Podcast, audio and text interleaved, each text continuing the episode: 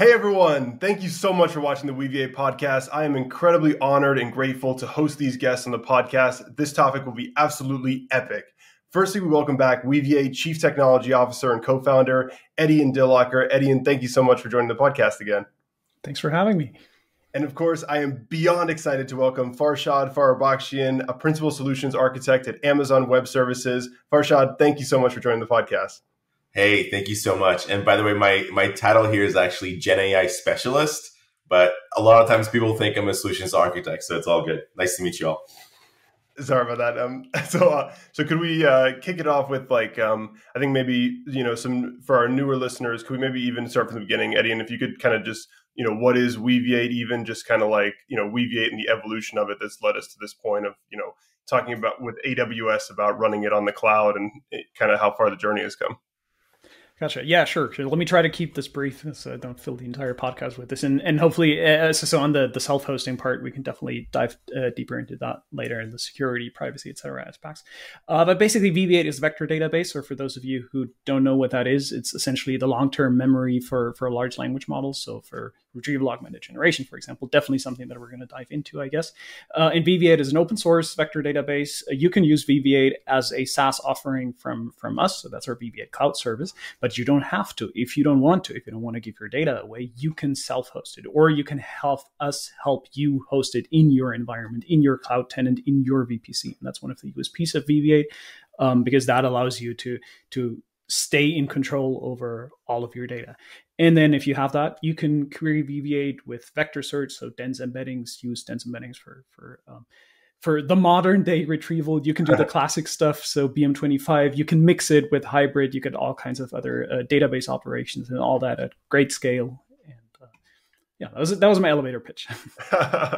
yeah, I think that's awesome. I think just you know this core of this HNSW vector index doing you know fast nearest neighbor search is you know and then especially with this retrieval augmented generation, I think this has caused just a boom in you know the explosion of how often people are using these kind of things. So, uh, Farshad, can you maybe tell us about kind of you know how you see the state of vector databases and retrieval augmented generation?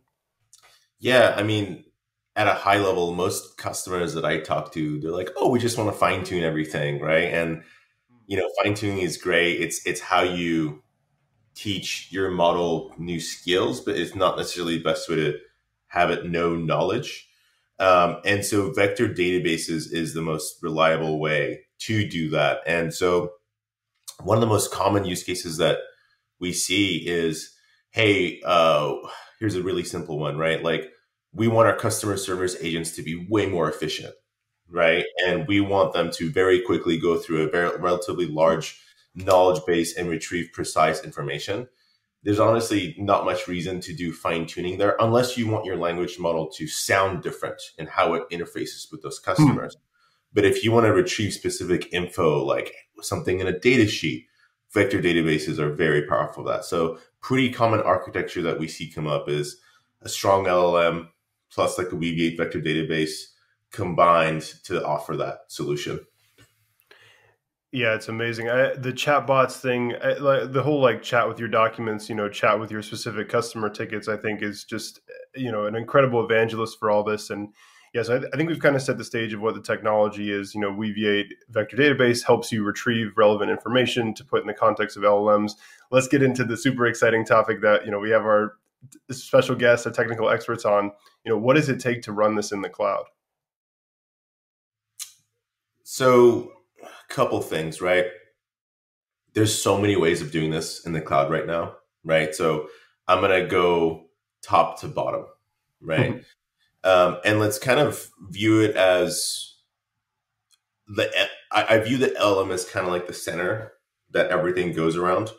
Um, if you want to work backwards from a proprietary proprietary LLM, like say from like an Anthropic um, uh, or a Cohere um, you generally are limited to however the cloud provider lets you access that. In the case of Amazon, we have a service called Bedrock. What Bedrock is is an API service that lets you do prompting and depending on the model provider, actually fine tuning as well, right? So you have your API portion of that. What's interesting about Bedrock is that we never share the data or the prompting to the model providers. So what's kind of interesting is that even though the model providers say that they will never use the data, our customers are like, yeah, but we still want someone in between, right? Mm. So that's why Bedrock is one of the value propositions, right? So you have your API call goes to um, the the model hosted on AWS, but you can't access the weights; it's all opaque. And then around that is when you have to start thinking about like, well, what do I want to do on top of that, right? But in parallel to that whole thing is you have open source models. Llama 2 just came out, right? I think it was last week. Llama 2 is doing really well, right? And it's also open source. With something like Llama 2, you can use services like Bedrock. Um, you can also use services like Amazon SageMaker Jumpstart, which the difference between SageMaker Jumpstart and Bedrock is that it's not serverless users have to actually manage infrastructure as well. Um, but some people like that. Some people like having more knobs to control. Um, you can also fine tune Llama 2, right? So now, once you start getting to some of these models that fine tuning is a part of it, some people like to have data engines that they incorporate RLHF into it, right? So here's a really simple example a lot of folks that build diffusion models, the way they uh, get human feedback is they'll give you like four low resolution models, and then they pick the the user picks the one that they make want to make high resolution, and then now the model provider knows which one got the RLHF, right? Um, so then you have a data engine involved, right? And then this is all using managed services. We also have a ton of customers that want to pre-train their own models. Uh, a lot of folks tend to actually do this on bare metal EC2, right? So they'll get your A100s, they'll get your H100s. Um, we have our own proprietary chips called Trainiums as well, uh, which support things like LLMs and diffusion models. Um, and they'll basically take like, no joke, like up to like 4,000 GPUs in one cluster to train one large job, right? So they get huge. So there's so many different ways to do it. And we're not even going to the inference side of it, but this is kind of like the model piece of it, right? And then depending on how you're going to be using that model, you're going to be interfacing with a vector database, like from, like from Weaviate. And you're obviously going to be using services like S3 to store your data. Maybe maybe you have a data lake involved as well um, the interesting thing that is a little bit different on training versus inference is that when you're doing training, all you really care about is like your time to train, right? It's just like train the model as fast as possible. Uh, when it comes to inference, all of a sudden you care about how everything plays with each other, right? It's like how tight does your vector database interface with your LLM? How tight does that eventually lead to your user experience? right? And that's probably just going to be dependent on use case, right? So, like, for example, if you have a live customer agent that's having real time conversations with customers, you're going to really care about latency at that point, right? But if something is like, oh, we have a week to get this response, it's a complete, completely different architecture. So now you start getting into use case dependent architectures that decide um, whether or not things are going to be good. And then once you start really caring about latency, model distillation becomes important as well, right? You want to get the model to be as small as possible.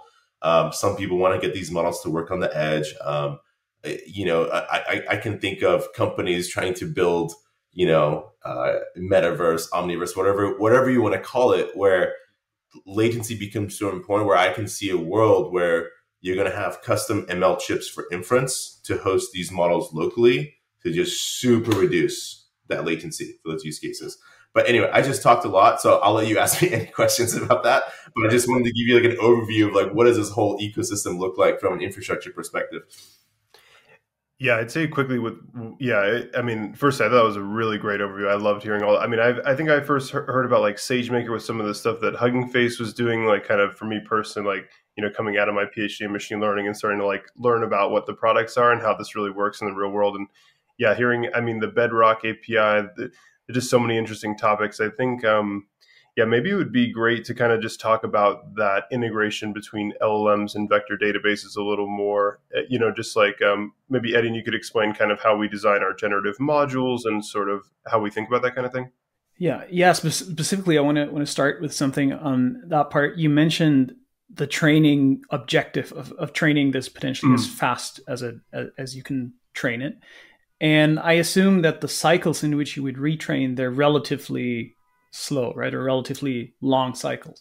So I'm curious, sort of, how does the the ability to change your retrieval algorithm, or not your algorithm, but your, your retrieval system on the fly, like, does that sort of be before if you wouldn't do retrieval augmented generation and you would potentially have to retrain your model every time it has to get new knowledge in so, so how do these sort of how do these cycles differ and and uh, when do i use what basically Yeah, that's a super cool way to categorize it, right? Because what we're starting to get into is like now we want to have a categorization and intuition for what do you want to train for and what do you want to use a knowledge base for.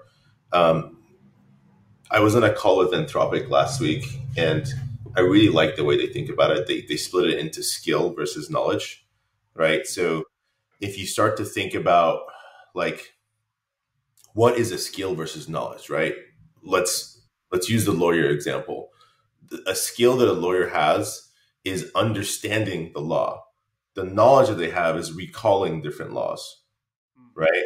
So you're definitely going to have use cases where you want to build your model such that it builds an intuition for what it's doing, but you don't want to train it to understand every single law out there. It's pretty inefficient to do that, and it's probably not reliable, right?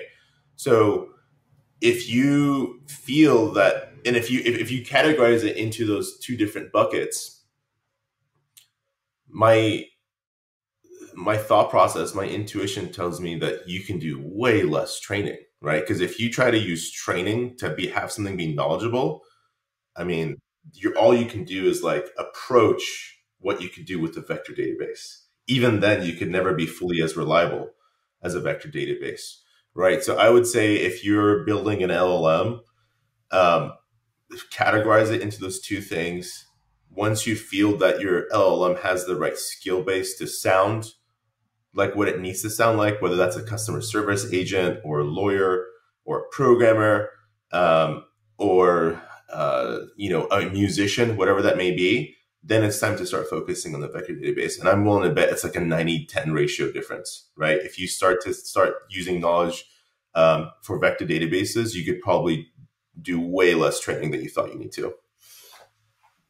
Left this differentiation, skill versus versus knowledge. This is mm-hmm. great. So I'm, I'm thinking in my head when you brought up the, the lawyer, I'm thinking the, the lawyer sitting in front of this shelf of books, and the lawyer doesn't have to memorize every single book. They don't have to learn it by heart because they can they can just look it up, and essentially that's the retrieval part in in this. This awesome. Eh, yeah, and I, I really love just like the separation. I think like kind of like operationally, like if you need to keep fine tuning the LLM, this is kind of one of the first things that drew me to retrieval augmented generation is, you know, if every time you have new knowledge, you need to retrain the model and then rebuild the APIs and all that kind of stuff compared to this thing where, you know, the vector database is easier to update kind of like well, how do you think about that kind of aspect of it of how just the retrieval augmented setup you know it lets you update it just with way less overhead than kind of maybe a more traditional mlops thinking of like keep training keep training? Yeah i mean i would even take it a step further. I would be willing to bet that for a lot of use cases if you use a vector database and you take advantage of a relatively large context window you may never even have to do any fine tuning at all right so the vector database is going to eat up a lot of the fine tuning that you traditionally think you would have to do in the past. Um, and we're seeing these models have very large context windows, right? Like today, Anthropic's context window is 100,000 tokens, which means you could input an entire Harry Potter book as your prompt, right? So that in combination with a vector database I start wondering, well, you're probably you're still going to need folks that do fine tuning, right? Skills, limited things, etc. Um, but I think you're going to be surprised how much you can get away with with a vector database plus some good prompting. That that kind of brings up the opportunity to put that uh, that training effort potentially into the vector database because the vector database also uses a retrieval mm-hmm. model that commonly like like with the um, the, the latest models from Cohere and, and OpenAI and all these these models, I think sort of this has been put in, in in the shade a bit. Like people don't talk about fine tuning it as much anymore because they become sort of more general purpose, etc.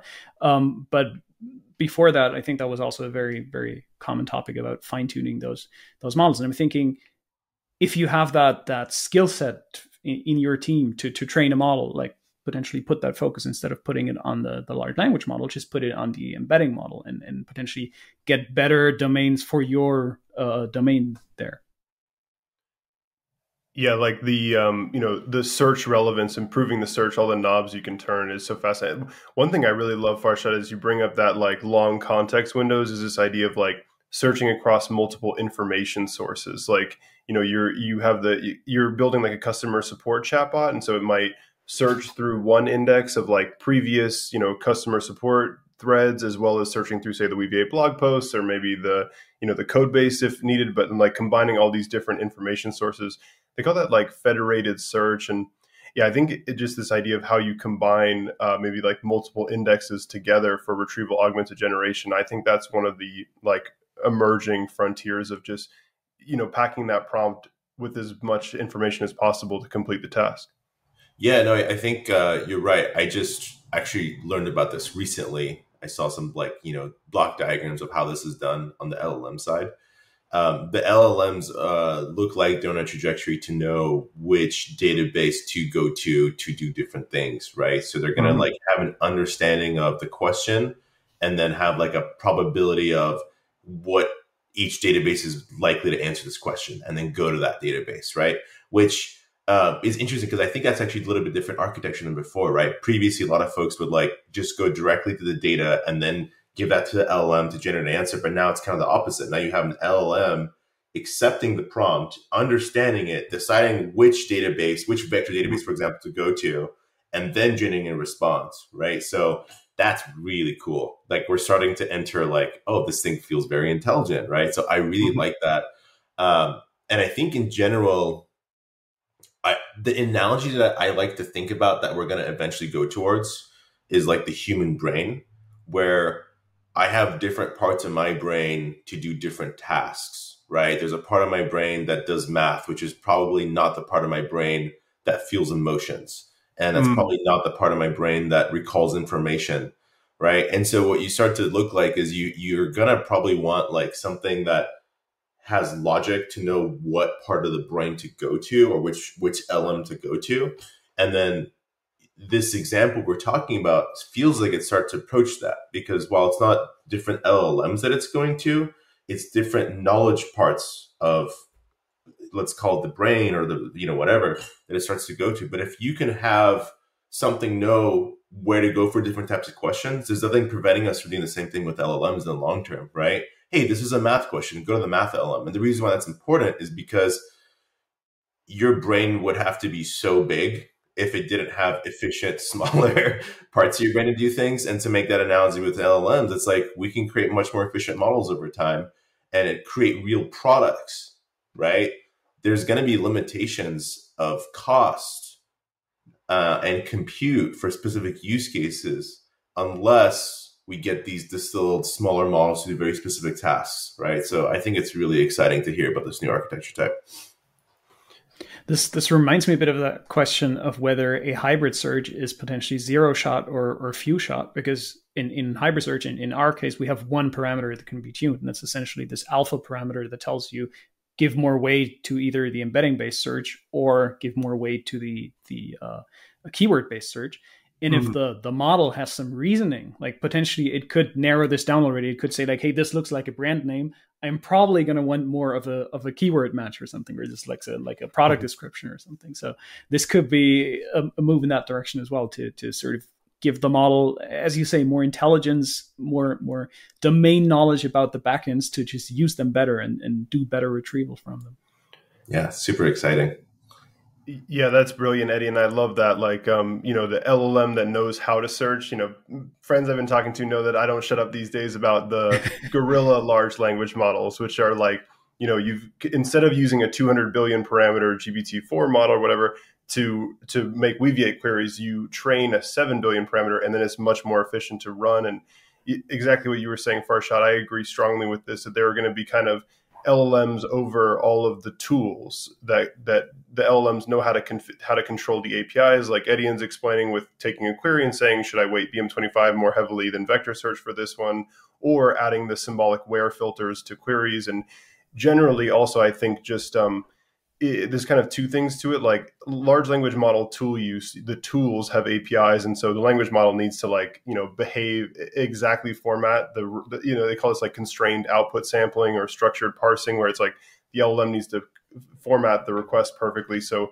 this kind of tuning i think is perfect for that. And i think yeah i love the parts of my brain kind of analogy and how each one is smaller because if it's everything is a large model then it's like kind of expensive to tune. But it, it, comes into vector databases too because like in addition to having specialized LLMs to control each tool, you also have specialized vector indexes that contain different types of knowledge. Maybe Eddie, and you could talk about this is kind of something a topic that I always love thinking about is like when to separate my data into multiple classes in Weaviate. Maybe also for new listeners, we could quickly do what a class is and, and like when to separate it into different classes, how to think about adding filters versus uh, classes.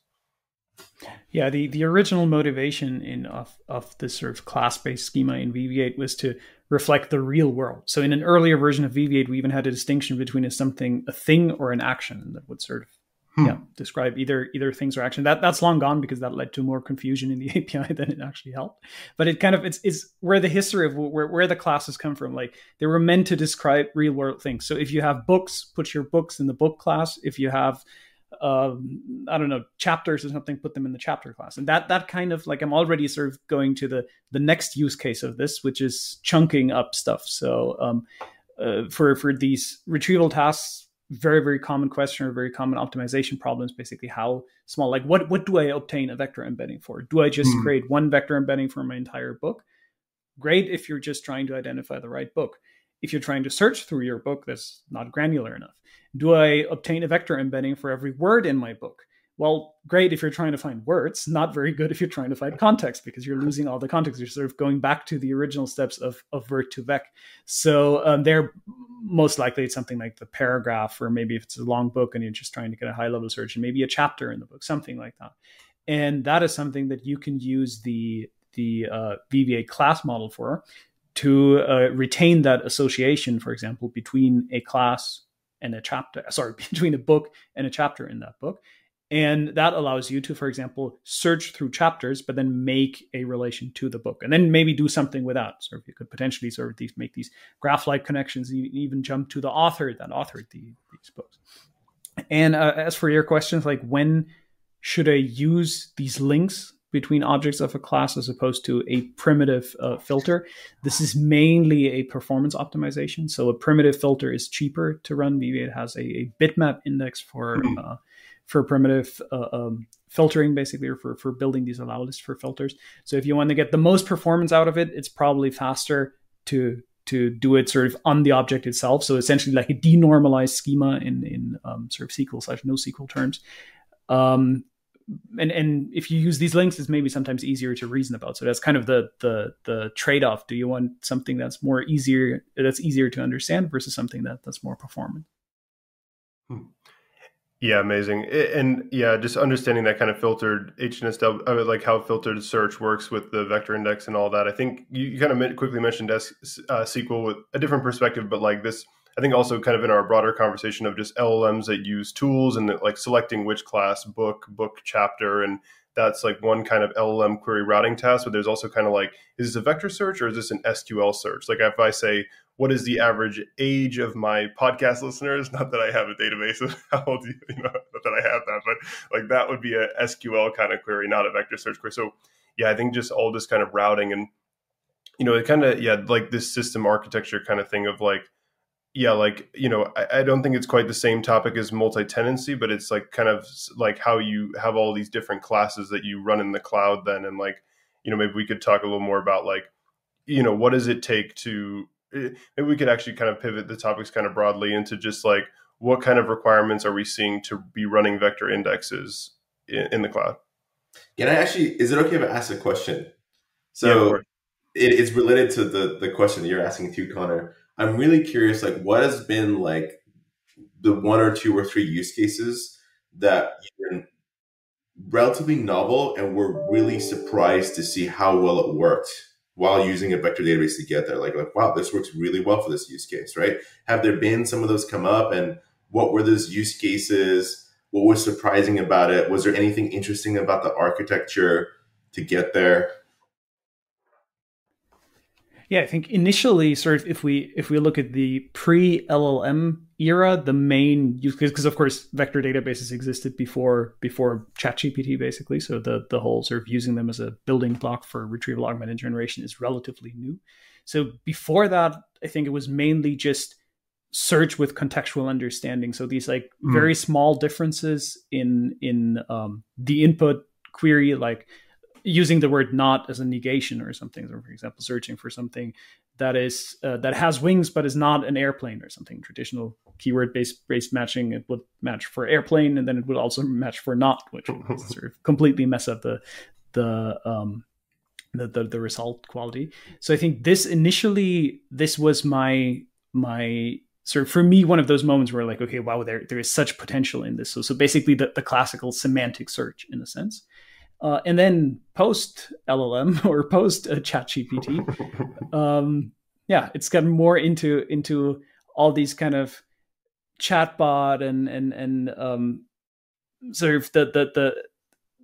the there was this moment where like wow this is this is so much bigger than just semantic search there there's all these all these systems that I, I think the first time someone talked to me about generative ai in general it was that was, way back basically. For me it was a bit hard to make the connection like okay yeah that's that's an awesome field but i don't think that's a related field and at some point there was this oh actually it is. And that was that was such a um, I think that's not not an exact answer to your question of what are the great use cases, but the sort of in my personal journey that that was one of the the the things where like oh wow okay there's just so much more to it, and uh, yeah seeing the first sort of chatbot applications uh, that that users do uh, um, specifically sort of the chat with your documents kind of use case. That's that's such a great one. This giving this sort of more interactive kind of kind of uh, uh, feel to it, and then especially if this is like the, the typical demo cases that you would see, they're they're always like take something from Wikipedia and this like general purpose kind of kind of general uh, general knowledge kind of things.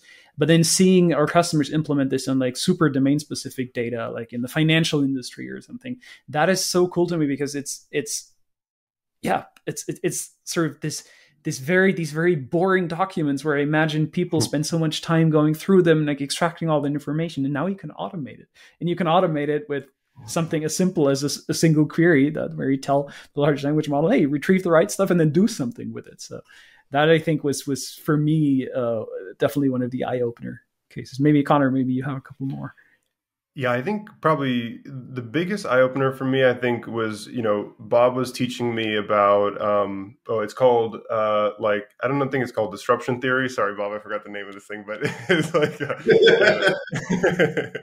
but it, it's like about uh, you know it's about like this virtuous cycle of how you kind of like have um, distribution and customer experience, and so kind of for me, just like that personalization component that's achieved by LLMs. That to me, I think it like just how I can, you know, go through the Twitter, you know, like I, it, like we all manage a ton of relationships, right? Like in the technology industry. And it's like, it's impossible for me to keep up with what all everyone is doing every week, for example. And so just having LLMs that can like summarize what, you know, like say Michael Goin and Neural Magic have done this week and maybe like connect it with what I'm doing and like automatically generate these reports for me, just this kind of like, you know the personal experience that you're able to give to potential users of your product as well as kind of like partners and integrations by having the llms like combine knowledge sources. That's probably that's probably my favorite one.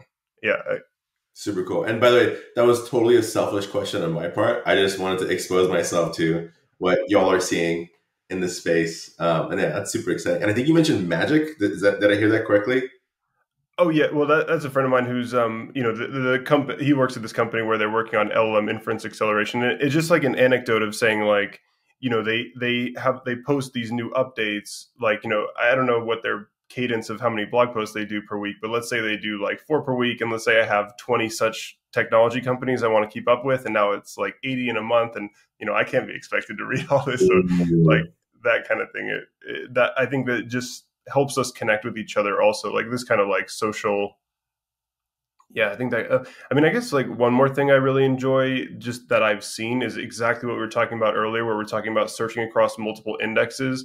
Uh, Erica also at Weaviate, she's been exploring like Llama Index has built these really great tools on top of Weaviate as the vector database, and then they're exploring like the sub question query engine. So I ask a question like a Weaviate feature, what is ref2vec? And then it routes the question to one index of blog posts, one index of podcast transcriptions, and then one index which is the Weaviate code base.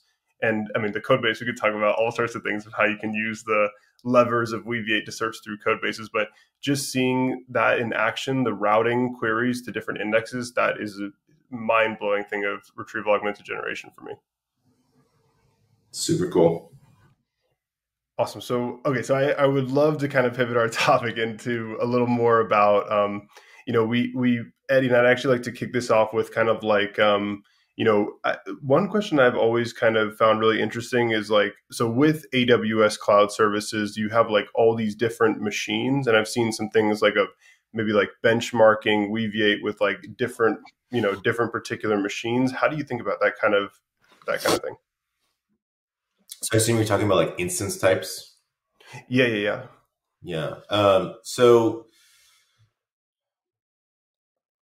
I think what's helpful in this context is talk about like how do good how do how do customers go about doing this and and why do it this way? Um, the best way to do this is when you're trying to work backwards from like what's the best instance type for me to do what I'm trying to do with Weaviate. Um, is just to do a proof of concept, right? So this is something I do pretty commonly with a lot of customers that I work with um, we get an understanding of what they're trying to do, like what are some performance KPIs they're looking for, and we'll do some testing across instances, right? So there's so many different instances at AWS, right? Um, whoever you're working with, whether you have an account manager or, or, or like a specialist like myself, um, they'll be able to guide you on like what are the options to test, maybe narrow down to like three or four different instance types, and then do some testing. Um, and and see where see where it goes right like sometimes you have you know are you focused on and when how do i say this your use case will determine what instance type you use and there's really common patterns for specific use cases right you have all these building blocks from aws and you'd be surprised how often customers end up selecting the same exact instance for a given use case right? And what that means is that there's a lot of tribe knowledge within AWS. Like when you're talking with someone, and you're like, "Hey, this is my use case." It's like we're already going to have an intuition for what's going to be best, but we don't want to tell you. We want you to get to that conclusion on your own, right? So we're going to set up an environment for you to do testing, right? Because this is how the tech world works, right? Like we want you guys to make the best decision for you, and we'll help guide you get there. But ultimately, you need to get that data for yourself right? So that you know versus taking my word for it that you've built the best, best solution for your company, right? So that's generally how we do it. Um, ask your account manager for credits along the way so you're not paying for it, right? So usually we can do that as well. There's obviously limitations, right? Like you can't have like a one year long POC, for example. But yeah, like we're we're more than happy to help, and that's generally a good protocol to do it. Data, data, data great to hear this this use case centric nature of it because this is exactly what we're we're seeing as well. Like benchmarks are always lying in a sense that they're optimized for one specific thing, whatever you want to show in that that particular benchmark. And I think for especially for for users who are new to all of this, if all they have is a benchmark, they're just going to pick whatever in that particular benchmark is on top, even if that's not at all what they need what they need. So, for example, often benchmarks are optimized for for um, either throughput or latency, which is kind of a similar thing if you ignore that that doesn't necessarily have to scale like often they're single threaded and then you'd have multi-threaded queries and, and these kind of things um, but something that that comes up way more often in in the discussions that we have with our, our clients is actually cost. And none of these benchmarks optimize for for cost. So the question is like what is your actual query load? What is your throughput? And then you see that that all these curves in these benchmarks their, their actual throughput is so much lower. And really what we have to optimize for is, is cost. And then in, in Weaviate that could for example mean a turn on compression which is sort of another latency versus versus accuracy versus um, uh, versus uh, memory footprint uh, uh trade-off um, but also of course machine sizing. Like do you really need the machine that has that allows you to to i don't know have 2000 as opposed to 1000 queries per second if you have one query per second? And then you get these these machines that are optimized maybe for for more memory relative to cpu et cetera and they're similar as as, as you said um, there are patterns. We also see these patterns like either you're you're uh, very sort of on the on the throughput side then on aws i think this is typically what we see is like m6i or r6i uh, machines uh, or maybe you're more on the yeah on the, on the operating cost side. And then we see more uh, for for example uh, the, the, the I think M7G or so the the, the AWS uh, Graviton I think they're they're called. So um, long story short, I really like this. It's it's so like yes, of course we would like to to tell our users yeah just do it like that or compares like that, but really if you want the best possible infrastructure setup, you just need to adjust it to your use case because every use case is, is different. Yeah, I, I totally agree. It, it's such a like honestly a distraction to be like, oh, this is the best thing for this, and um, the the the best customers that I've worked with, and when I say best customers, what I really mean is, what are the customers where I'm like, wow, I would join that company. I really like the way they're doing things, right? So the customers that I'm considering best in that context, um, they don't follow benchmarks. Like they go down to what matters for me. And net, going back to like the AWS perspective, nine times out of 10, price performance is the name of the game. So not just performance, not just price, but price performance, which really means going down to your use case, right? Where am I getting the best bang for my buck?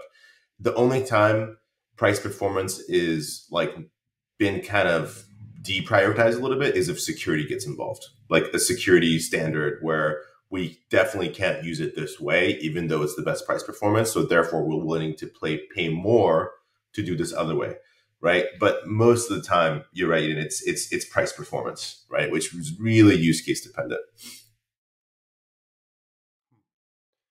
I guess kind of for me, I'm curious about um, you know price performance and how you tune it, and then I'm like I've always been curious. Of, I, I hope I, I, hope this doesn't go too into the kind of the details of like vector indexing and vector search, but this kind of like you know you can tune HNSW by adjusting these hyperparameters like EF, you know, max connections, basically like how densely connected that proximity graph is for how you route these queries. And and you know, I, I think it's really interesting with you know Weaviate is now has like product quantization, which is reducing that memory by compressing the vectors. So maybe um, yeah, I hope this isn't too boring of a topic, like for people who aren't super excited about kind of nerding out about how exactly you tune the the index for the different computers. But I'm sure that our listeners are, you know, are interested in that kind of conversation. Like, so how how do you think about uh, tuning? Maybe this question for Etienne, who's really been you know in the weeds of this kind of thing yeah, I'll, I'll, try to make it exciting. um, so, so in a, in a nutshell, these are all parameters that you can tune for a specific trade-off, and typically that trade-off is either index time, query time, or memory footprint. So you mentioned max connections, for example. That's a parameter that literally leads to to so HNSW is a graph-based index. Having more connections in the index means more memory because each connection is essentially stored as yeah, as a, a, a, number. You can think of it sort of like the outgoing edges to other nodes or just uint64s or something like that. So this is one of the knobs that you can turn that make the index bigger. But then because it's it's bigger, it's better connected. It's it's more sort of it's easier to go sort of this this uh, small world example. I think that we've used in another uh, in, in in previous podcasts. So if you're if you're trying to go from from a person in Europe to a person in, let's say, Asia, then you just need to know someone, I don't know, somewhere in the middle or so. Like say have these like I think there's this theory that that with five or six or seven hops or so, you can basically get to any person in the world. And and that's that's uh, the nature of that that proximity graph. So the more connections you have, the easier it is to reach your goal with with fewer hops. And that's one of those those uh, turning knobs.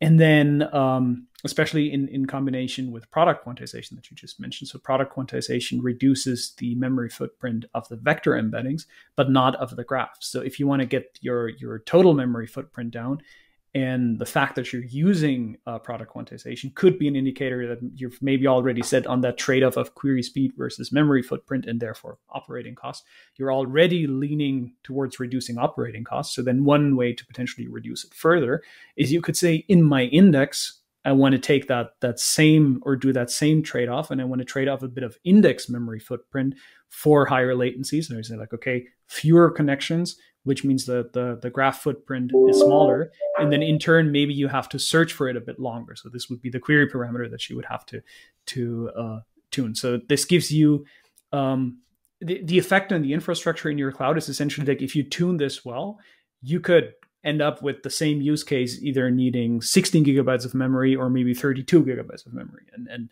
um, of course they're not they're not identical like you would have for example higher query performance on the one with 32 gigs as opposed to with 16 but if you take that into consideration then um, it's it's easier to, to plan your infrastructure. So you have lots of ways. That said, Weaviate has reasonable defaults. So um, there is a certain size where all of this tuning doesn't matter, and we try to pick defaults where you can just get started. And probably you'll know when you have to tune them because you'll either reach out to us or you'll you'll start running into like memory limitations or you look at your AWS bill and you think like hey maybe maybe I can get that memory footprint down a bit. Um, so this is for for mainly for the heavy production focus and large use cases. Um, but yeah, it's it's good to know that you can tune these things if you want. Yeah, and so I get kind of like this is kind of the question that sort of you know selfishly I was hoping to get answered in this podcast. Is I've always been you know from when I first was learning about Weaviate, I learned about horizontal scalability, kind of you know, and I've I think I have a rough understanding of how you shard each of these kind of uh, classes, and then how you scale out shards across machines. And so yeah, I'm just so curious to hear you know hear your perspectives on how uh, scaling out machines works in the cloud, particularly you know, in this setting where you're running like a Weaviate cloud service in AWS. And so Weaviate has something like, you know, again, I, I understand this a little bit, so I'm trying my best to set up the question, but like, I know you kind of have things like Kubernetes where you have like, here, here's kind of like the code for how you would scale up to more machines. So yeah, could, maybe you guys could take the baton from here. Like, eh, you know, how are you, how are you thinking about like how Weaviate can have a service that then within AWS would say, okay, we need, you know, eight 32 gigabyte RAM, that kind of thing. So i am going to set up Etienne for this question. I'll give like the high level answer, and then I have a feeling you're going to know the very detailed answer, how this actually works in, in your use cases that you've seen. So at a high level, AWS offers something called auto scaling, which is basically like horizontal. Right, Ver- vertical scaling is when you basically like increase the horsepower of your instance type, whether that's like bigger G- uh, GPU or more RAM, whatever. Horizontal is basically you add more instances to do whatever you're trying to do. And I, if, if I recall from my ASA days, this is like the Associate Solutions Architects course that you can take to learn more about AWS.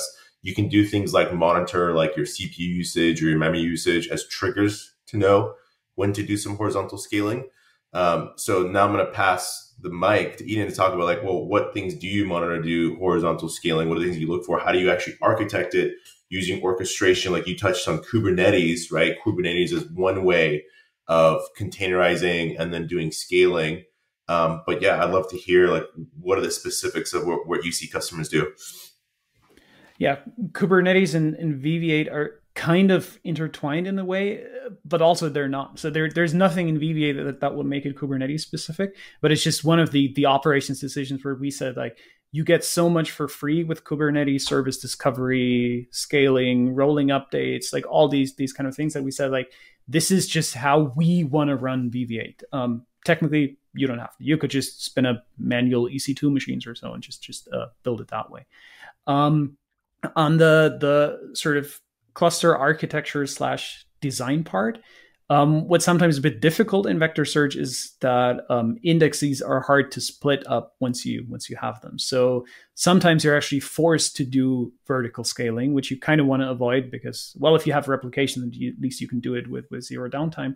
But it's way easier, of course, to do do horizontal scaling. And one way that you can achieve that with Weaviate is uh, the multi-tenancy feature, because the multi-tenancy feature schedules each tenant. So each tenant is essentially like a lightweight shard in in Weaviate, and each of those those tenants is scheduled on exactly one, or if you spread it out on multiple nodes. But that means the next time you add a tenant, it can be scheduled on a new node. So if you would say your load is let's say you have a multi-tenancy application um, someone can sign up for your let, us say personalized chatbots like a user can sign up can upload documents and can chat with their documents and then you have 10,000 users. Then each of those, your users would be represented by one tenant in, in Weaviate.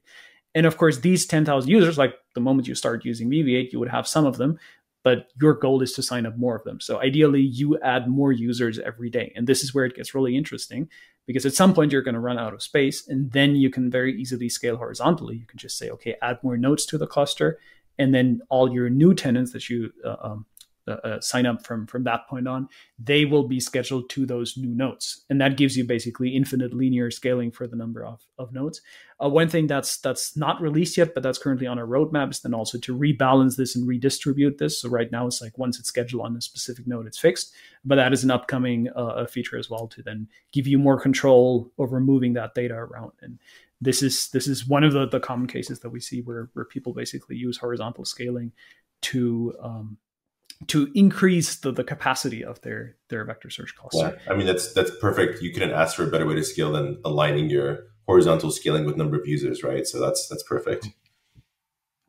Hmm.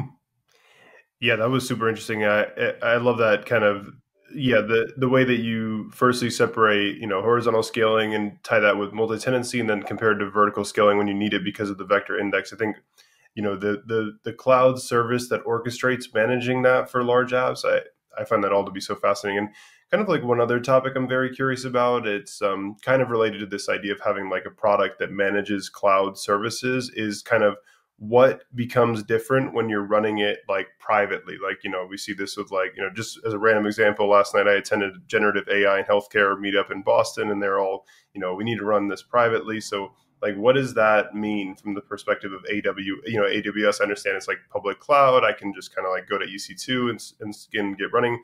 How does amazon think of, or aws think about uh, private cloud? Um, when you say private cloud um, i just want to make sure we're talking the same page here. Are you referring to like someone owning like a data center within a colo?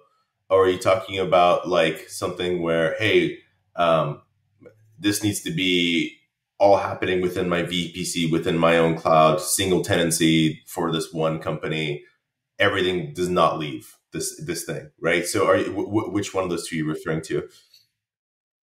Um, I'm certainly interested in both. I think, um, I think, like kind of as I mentioned that like healthcare in Boston thing, the latter probably sounds like that case where you're, you know, really like nothing can leave here. And I, I think the other thing that's really an interesting part of this topic is kind of like having the LLM the large language model as well as the vector database both be in that kind of setup together yeah. I, I, think. Yeah yeah we can talk about both those. So um, let me let me talk about the latter first because this is where i do talk to my customers about and i'm certainly happy to share like a perspective of what i'm hearing about like colos and data centers. Um, so as far as aws and keeping things extremely private um, let's kind of walk through like a little mental model of what an architecture could look like. So when you're using aws you can use virtual uh, you can use VPCs, right? And within a VPC, like you're you can be totally isolated from the rest of the internet or even other AWS users, right? Um, in that context, you can easily have your vector database be in there, right? So everything's within your VPC, right? Whatever instance you want to host Weaviate on, for example, can be there. And then the question becomes, well, okay, let's say that I want to um, make sure that my prompting never leaves my VPC either. I don't want anyone to see my prompting, and I don't want anyone to see the responses from that prompting. Right. Um, the the the first level of like standard security that you can do is by using like a service called, like I mentioned earlier, Amazon Bedrock. With Bedrock, the way that it works is you effectively get uh, an API within your VPC, and it can be set up in a way where um, basically via private link it connects to where the model is hosted, which means you can't see the weights of the model but because it's private link and it's single tenancy, this is all things you can configure with AWS. Uh, what that means is nobody else gets to access that stuff, right? So you can almost think of it as like you have your VPC bubble and it kind of extends out to another cluster somewhere, but it's all single tenancy. No one else gets to see it and it comes back to you. So in that scenario, everything's completely private and it's only for you. Um, and we have customers that, like for example, have FedRAMP um, security standards that they need to reach, right? So um, I just talked to a customer this last week that's using a different service called Amazon SageMaker Jumpstart, where you can host models uh, in a similar fashion within your VPC. Um, and let's say, for example, you wanted to use Llama 2, right? With Jumpstart, you would provision some instances um, for your SageMaker endpoint that your vector database can interface with. And that endpoint, you get to decide what type of instance that is, right? So, for example, you can have Llama 2 hosted on A100s, you can have Llama 2 hosted on Inferentia 2, and you manage that. But what we do for you as a user is make sure that that instance is single tenancy and you're the only person touching that and no one else gets to see that. So you're now completely containing how you're interfacing with these LLMs, whether or not they're proprietary or open source. Right. And this does come up quite a bit. And when I was making the comment earlier about like price performance and sometimes security, this is basically what I was alluding to. Right. Like, so if, if for example, a customer, most nine times out of 10, customers like, I'm going to, as long as everything uh, is done via Bedrock, and I know that it doesn't go to the model provider, I'm happy security wise. And then let's just focus on price performance. But like, what if a customer says, no, I need an additional layer of security? Then maybe for some reason they have to use SageMaker Jumpstart because they, there's more knobs there, right? And at that point, it goes back to price performance. And in the case, a lot of times what I see is like a lot of times, you know, these these models are pretty large. And that means you have to use pretty beefy, pretty large instances to hold them, right? So I don't know how much um, off the top of my head, like how much memory Llama 2 takes for the 70 billion, but there's a good chance that you either have to run it on A100s or Inferentia 2, right? So if that's the case, like these are beefy instances, they get expensive. So you, you better, and this is where you start to think about, well, maybe we should use the 13 billion or the 7 billion parameter version, right? So this gets in the whole price performance thing, right? Um, you're always working back from some use case, but basically everything work back works backwards from from a privacy perspective. Keep everything within the VPC. Nothing leaves. Um, that seems to nine times out of ten address security concerns from customers. Um, there are other use cases. So now let's go into like the whole colo data center part of the question. There are customers that have data that they just cannot put in the cloud. Period. They cannot leave their own their own data centers right? So in those use cases, um, obviously I don't have as much purview into that given that I work at AWS. But in those use cases, these customers tend to buy like pre-made clusters from other companies, which may or may not be elastic. Um, that part I'm not sure about. Um, but I'm pretty sure that you know if you're if you're a super large company that owns your own data center, you're probably going to find ways for it to be elastic. And I have no reason to suspect that they couldn't do horizontal scaling in that type of environment as well. But I think that most companies are able to use LLMs in the cloud, with the exception of companies that have data that cannot leave their own on premises data centers. Yeah, no, that's really amazing. And firstly, thanks so much because I, I, hear that question a lot too. And now I feel like I have a good answer. Right? I think it's also interesting whether you need the vector database private or the LLM private or both, and, and kind of maybe some nuances around that and yeah, I think this kind of like single tenant, all that kind of thinking around how you do this thing, yeah, all, all that's really interesting. Uh, Eddie, and I'm curious if, if, maybe you have some thoughts on like, um, yeah, that kind of like tenancy and the and the VPCs as Farshad describes. Yeah, yeah. So with tenancy, because I talked about multi-tenancy before, but in a very different context. So, so it's kind of a, a, a difficult term because before multi-tenancy referred to our users having multiple users. In this case, now tenancy refers to sort of the isolation boundaries within AWS. So, um, so so let's say our chatbot application from before is an AWS customer, they don't want their data to be mixed up with competing chatbot application, but still within sort of this single tenancy setup, they might have multiple users. So it's an, a, a, term used in, in multiple settings. Nevertheless, the, the concepts are exactly the, the same for us. So data that shouldn't leave a certain realm, and this is this is something where um, the the sort of again those using the same term the single tenancy nature of your own Weaviate deployment in your private VPC in your cloud tenant, um, that that gives you the capability to stay completely in control. So i um, touched upon this uh, uh, at the very beginning. Um, if you want just something fast up and running, just use our Weaviate cloud service. Or Weaviate cloud service in, in that uh, um, definition of tenancy is multi-tenant. So that means other customers that use the Weaviate cloud service run in the same AWS project, for example, on our cloud service if you have these requirements for for strict isolation, you can run it in your own, um, yeah, we say in your own VPC, and the VPC is in your cloud tenant. So it's basically whatever kind of boundaries you you want to define, and you can do this um, this is something that we're we're launching right now as we're recording this. It's not public yet. Maybe it will be when we're when we're uh, depends on depends on how long it takes to edit this. Or we're just about to launch on the VV uh, not on the Weaviate on the AWS marketplace. We're launching Weaviate on the AWS marketplace, um, and it's a, a one click deployment kind of setup where where you can do exactly that. So if you have an existing VPC, you can deploy into that VPC. If you're starting from scratch, you can create a new VPC, and this is the the kind of setting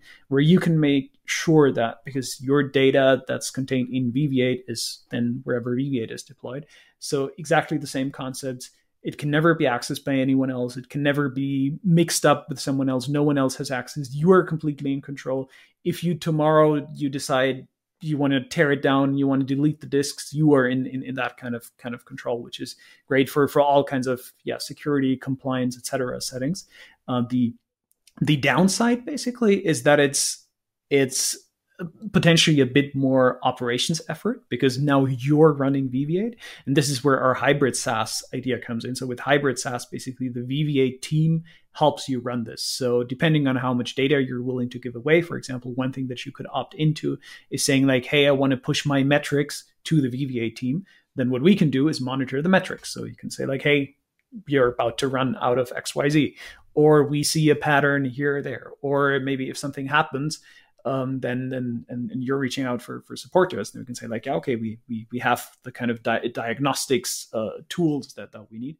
Or another option is like even if, if you can't even share metrics, uh, then we can also in the in the sort of uh, least common denominator would be we can jump on a Zoom call and maybe this maybe uh, sort of figure out what's going on together. So you get like various levels of of support contracts and support uh, uh, settings in that that kind of hybrid SaaS setting, where um, yeah the the sort of underlying thing is you own your data and we help you with the operations part as much as you want.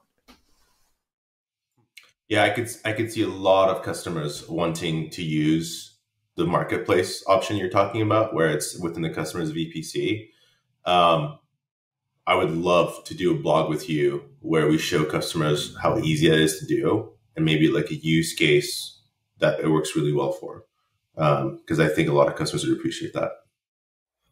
Awesome. Let's do that.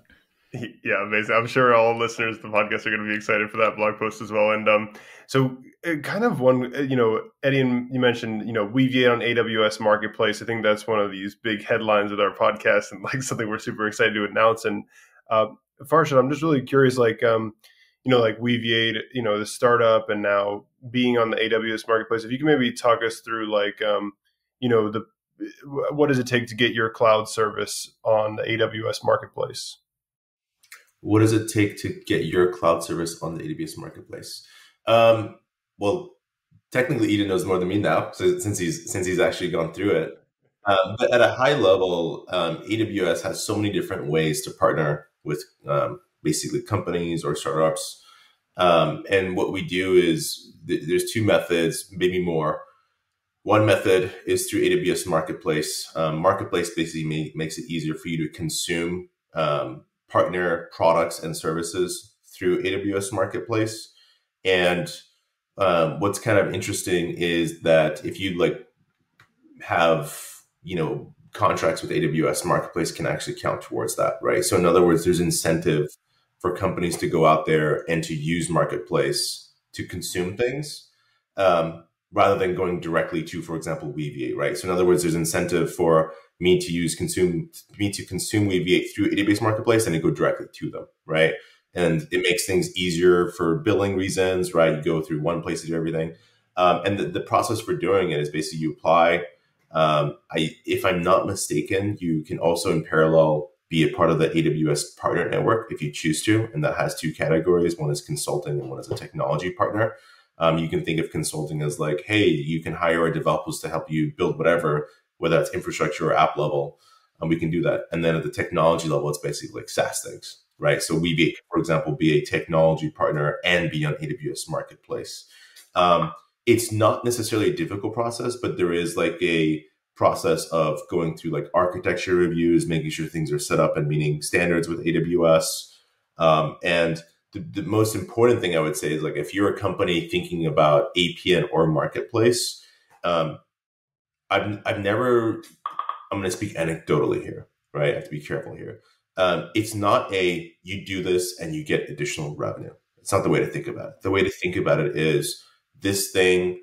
Uh, you've already got a fire. You've got, you've kindled your fire. It's going, and this thing is fuel. It will scale you. It will add much more opportunities to your existing opportunities, right? And the way a lot of enterprises think about this is um, you make it frictionless for me to consume your SaaS product. You're making it frictionless, right? So if if no one's ever heard of you before, it's going to be very difficult for marketplace to magically get you new customers. But if you already have a presence in the world, an enterprise can say, "Oh, and you're in marketplace, so this is going to be easy for me to consume you."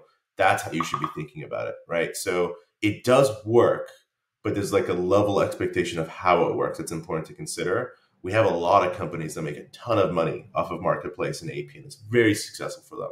But what I don't want to do is mislead someone and say you do this and you magically get revenue through AWS, right?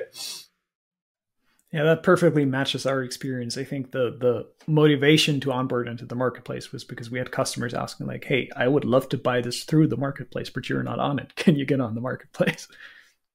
Yeah, exactly. Awesome. Well, Etienne and Farshad, I I love this podcast. I think it was such a great tour. You know, beginning with kind of trends in vector databases and retrieval augmented generation, stepping into this, you know, machine provisioning, horizontal scalability, multi-tenancy. You know, all of these cloud stuff. I just it's so amazing. So both, thank you so much for joining the podcast and sharing this knowledge. I learned so much. Thank you both. Super fun. Yeah, same here. Thank you.